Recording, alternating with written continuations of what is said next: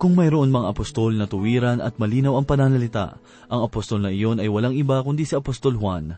Ang kanyang pananaw sa matuwid at bulaan ay nasa kalagayan lamang ng dilim at liwanag, ng masama at mabuti. Para kay Juan, ang tunay na nasa Diyos ay siyang nasa kabutihan. Ito ang ating matatagpuan sa ikalabing isa hanggang ikalabing apat na talata ng ikatatlong liham ni Juan. At ito po ang mensaheng ating pagbubulay-bulayan sa oras na ito dito lamang po sa ating programang, Ang Paglalakbay.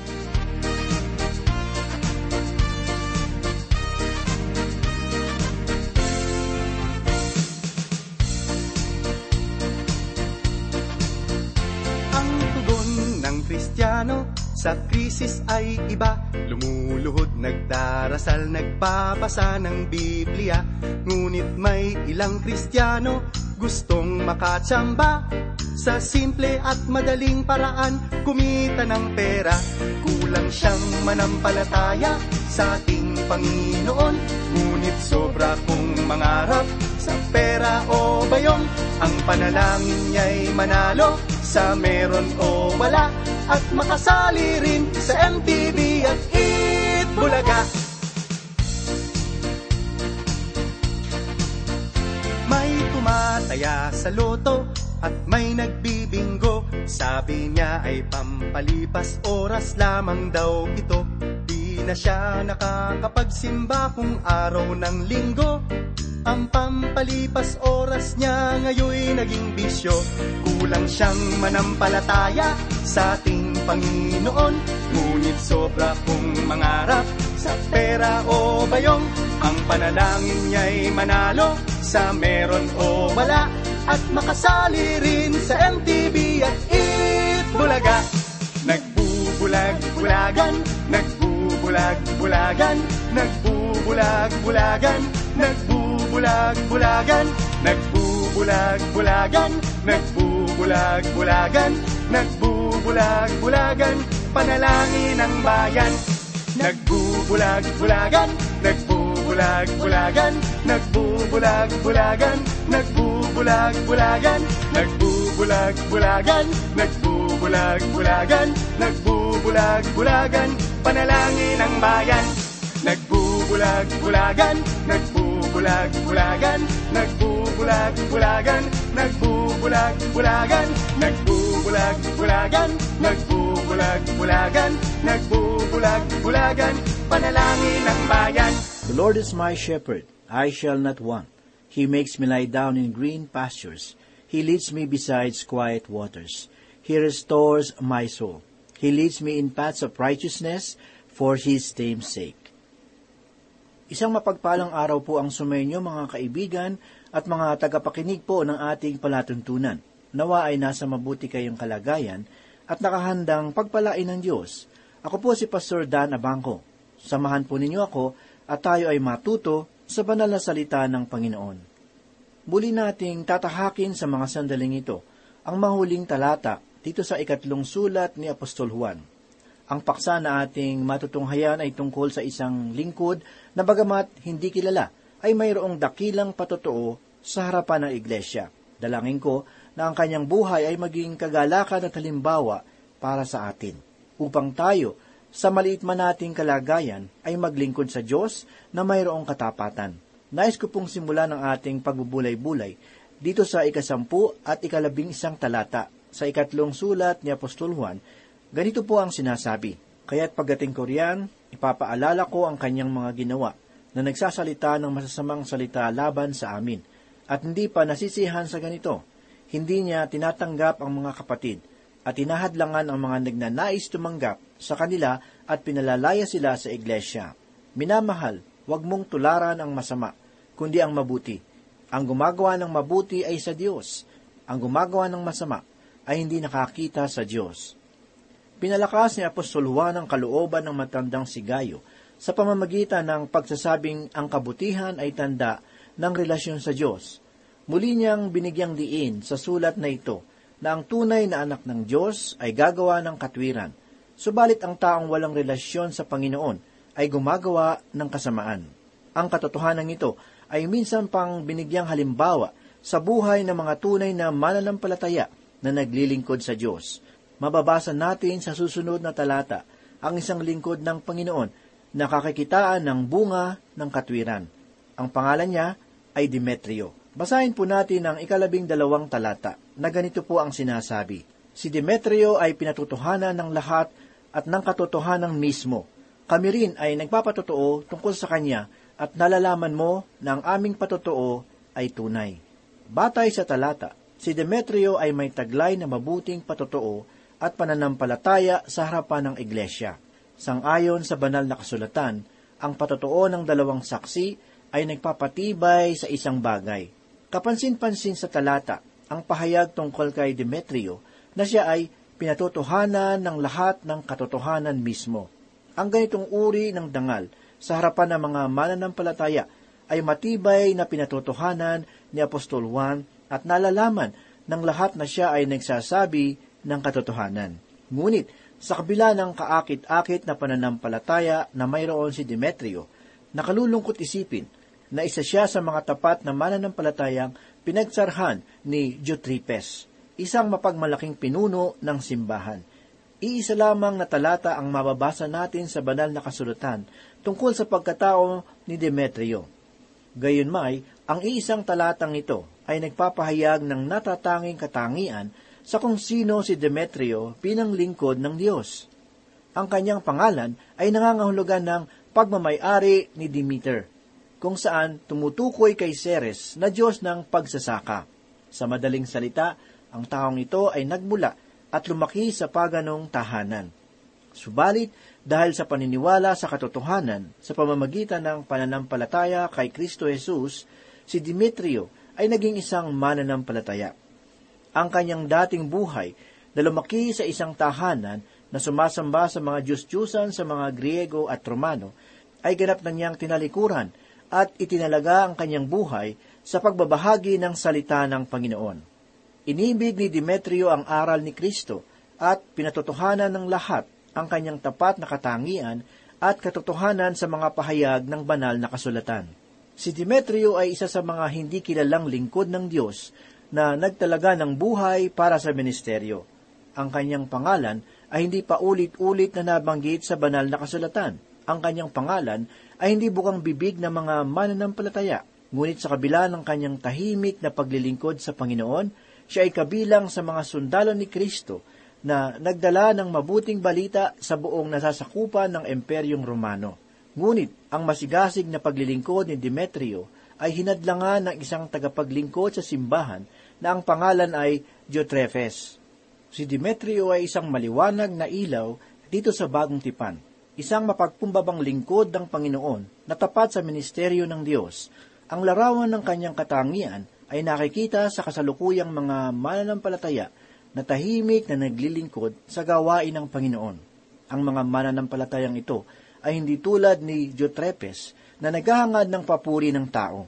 Ang mga mananampalatayang ito ay hindi tanyag na mga manggagawa, kundi mga mapagkumbabang mga banal ng Diyos na tapat na gumagawa para sa Panginoon na tumawag sa kanila. Ang ilan sa kanila ay ating makikita sa liblib na mga lugar upang magturo ng salita ng Diyos. Ang iba naman ay nasa piling ng mga may sakit upang sila ay palakasin sa pamamagitan ng pagtitiwala sa Panginoon. Ang ganitong paglilingkod ay hindi kadalasang pinapansin at napaparangalan, gayunmay ang mga mananampalatayang napapaloob sa paglilingkod na ito ay maituturing kong dakila at kahangahangang lingkod ni Kristo. Maraming mga dakilang lingkod ng Diyos ngayon na matatagpuan sa mababang kalagayan ng buhay. Ang kanilang puso ay hindi naghahangad na makilala at maging kapuri-puri sa harapan ng simbahan. Marami sa kanila ay matyagang nakikinig ng salita ng Diyos tuwing linggo, tahimik na nakaupo at payapang nakikiisa sa gawain ng Panginoon. Hindi sila mga mangangaral at hindi rin magagaling na mga mga awit. Gayunmay, ang mga taong tulad nila ay mga haligi ng iglesia. Sila ang mga tapat na manggagawa na masipag at matyagang tumutulong sa gawain ng pastor at ng mga pinuno para sa ikaluluwalhati ng kanilang pinararangalang si Yeso Kristo.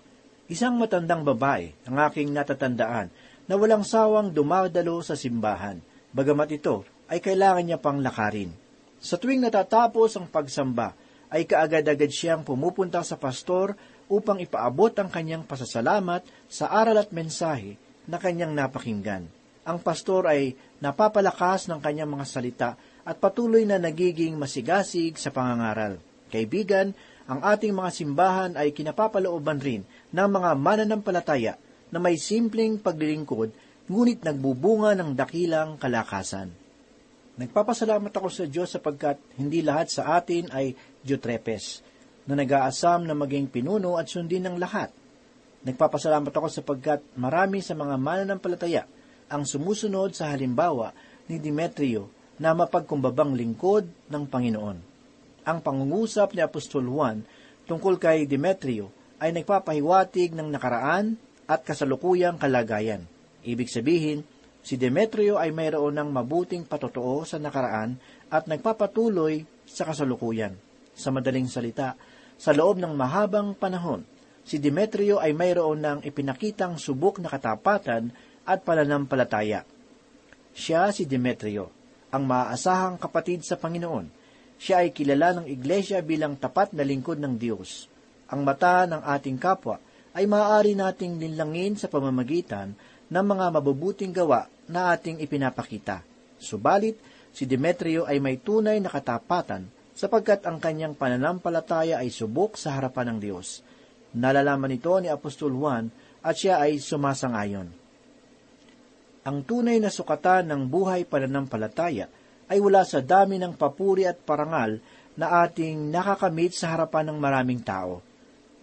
Hindi pinalakang tabing ang nagpapasya na tayo ay kalugod-lugod sa harapan ng Panginoon. Halos limang milyong martir ang nagbata ng patotoo tungkol sa katotohanan ng Ebanghelyo sa harapan ng mga pagano noong unang siglo ng Iglesia. Ngunit, higit pang mas marami ang nagpapahayag ng wagas na pananampalataya sa pamamagitan ng kanilang pang-araw-araw na buhay bilang lingkod ng Diyos. Ang kanilang patotoo ay walang halong kababalaghan, at madamdaming kapahayagan, kundi simpleng pamumuhay para sa Panginoong Hesus. Ang tangi lamang nilang taglay na bagay ay ang maliwanag at maaasahang layunin at patutunguhan na mula sa aral ng banal na kasulatan.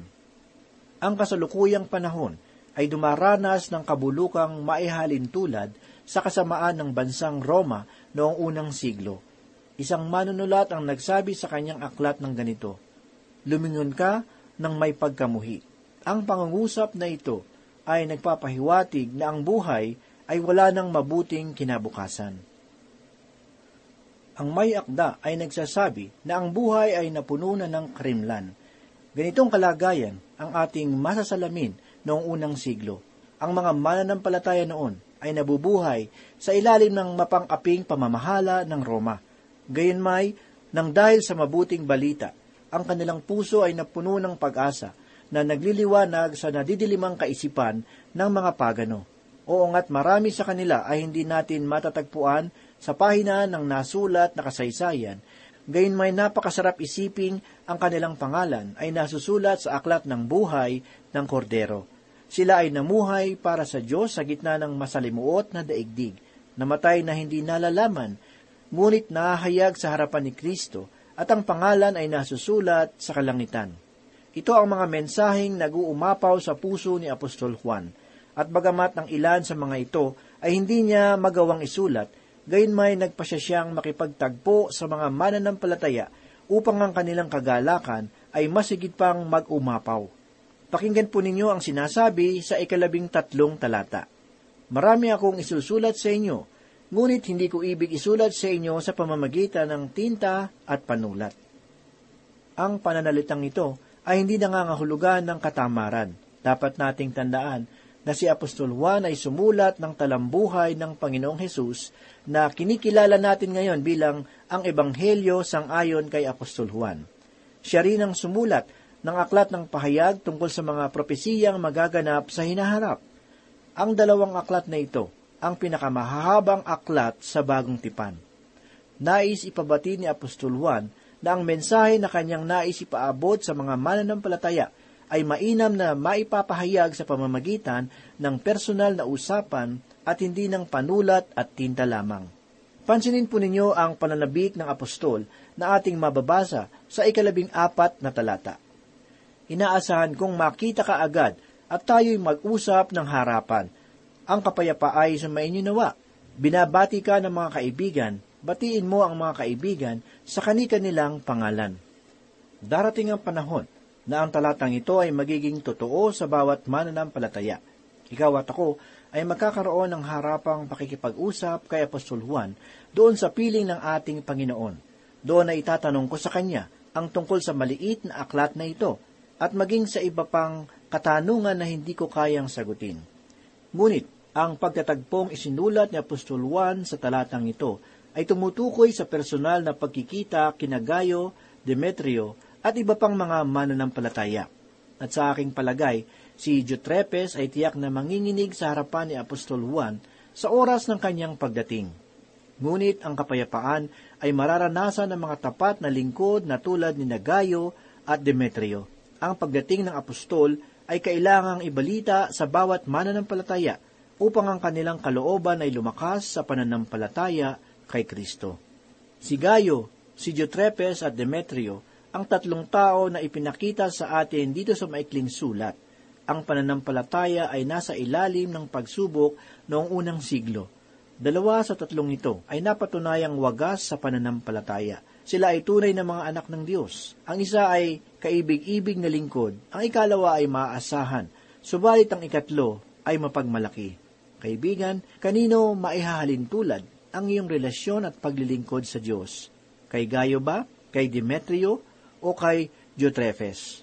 Naway ang munting sulat na ito ay magbigay paalaala sa ating kalagayan sa harapan ng Panginoon.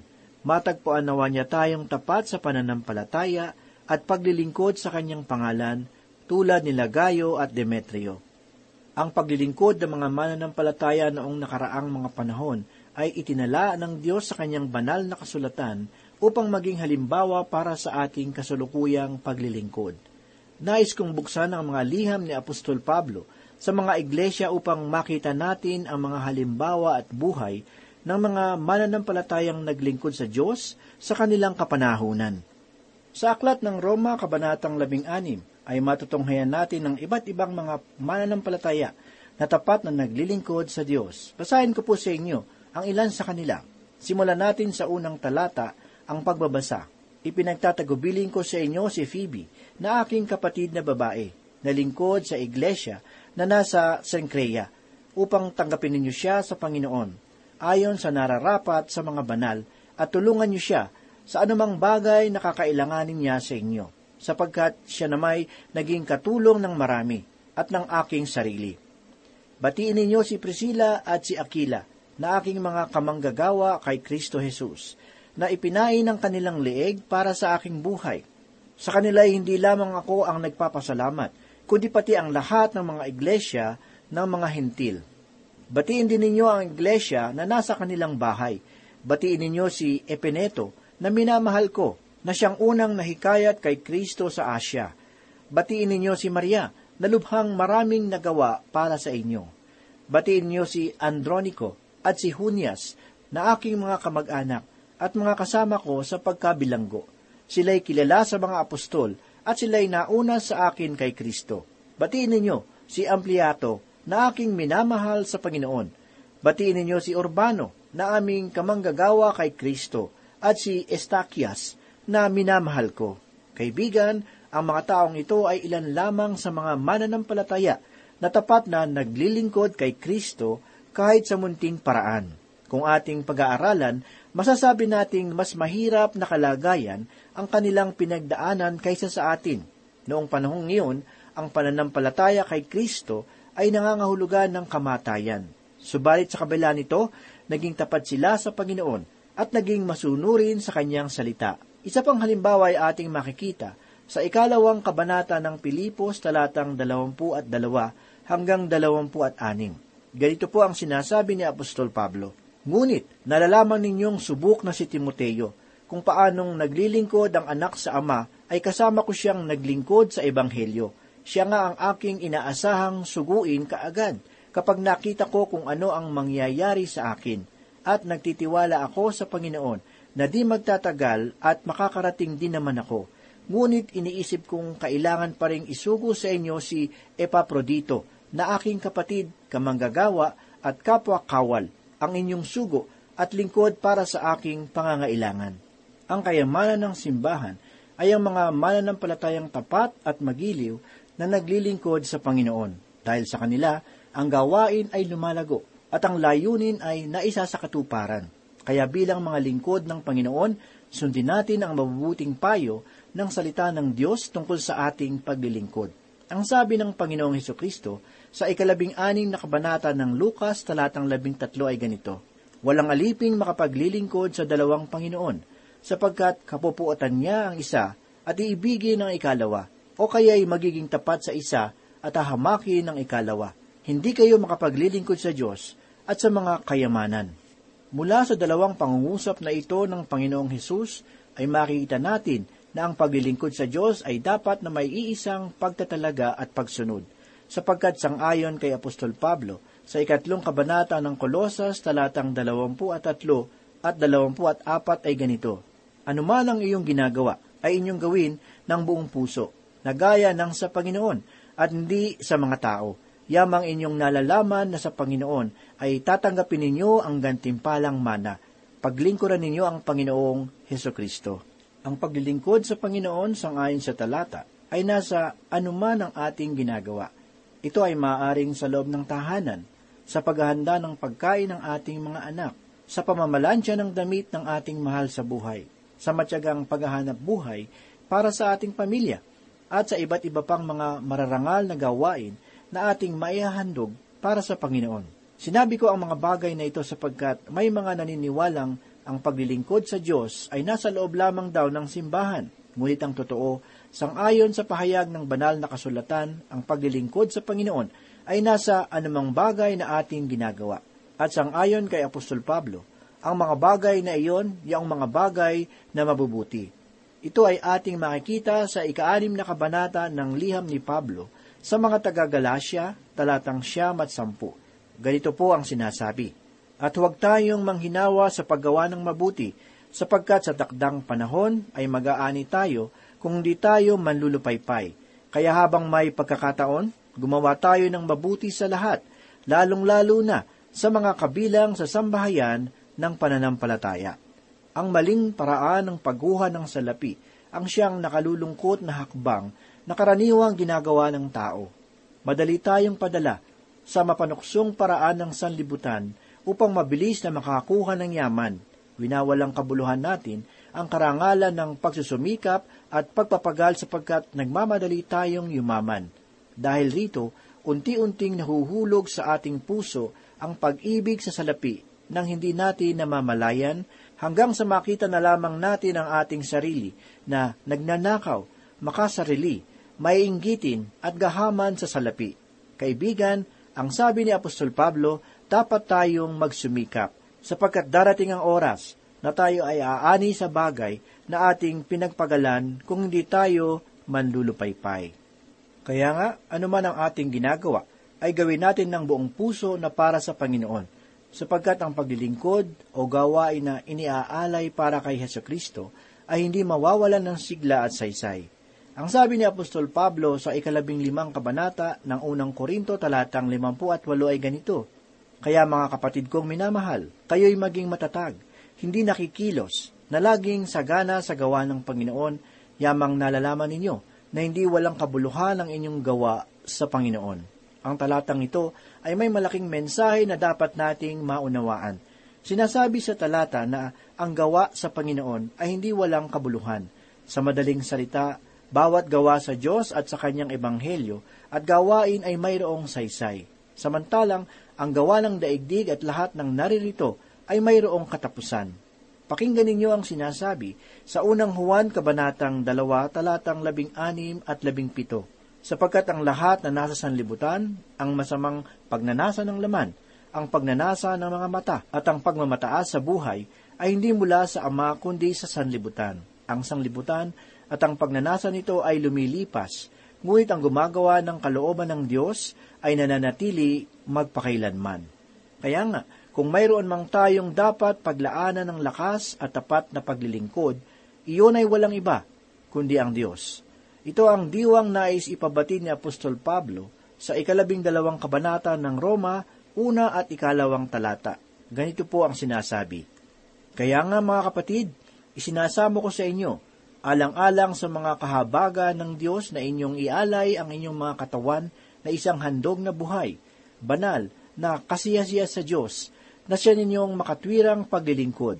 Huwag ninyong tularan ang sanlibutan ito, kundi magbago kayo sa pamamagitan ng pagbabago ng inyong pag-iisip upang mapatunayan ninyo kung alin ang mabuti, kasiyasiya at lubos na kalooban ng Diyos. Kaibigan, italaga natin ang ating sarili sa Diyos. Gawin natin ang lahat nating makakaya para sa Kanyang ikaluluwalhati. Gamitin natin ang ating mga kaloob at kakayahan para sa paglilingkod sa Kanya. Ito na ang panahon upang ibigay natin sa Panginoon ang nararapat na pagsamba sa Kanya. Walang iba kundi ang pagtatalaga ng sarili sa Diyos.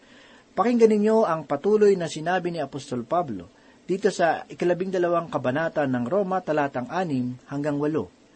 Tayo ay may mga kaloob na magkakaiba ayon sa biyaya na ibinigay sa atin. Kung propesiya ay gamitin ito ayon sa sukat ng pananampalataya – kung paglilingkod ay sa paglilingkod, o ang pagtuturo ay sa pagtuturo, o ang nangangaral ay sa pangangaral. Ang nagbibigay ay magbigay na may magandang loob. Ang namumuno ay may pagsisikap. Ang mahabagin ay may kasiglahan. Bawat isa sa atin ay mayroong paglilingkod na dapat gampanan. Bawat isa ay may bahaging dapat paglaanan ng kanyang sarili bilang pagtatalaga sa Diyos Walang sino man sa atin ang nakahihigit sa bawat isa, sapagkat tayong lahat ay iisa kay Kristo Jesus na ating tagapagligtas at Panginoon. Manalangin po tayo.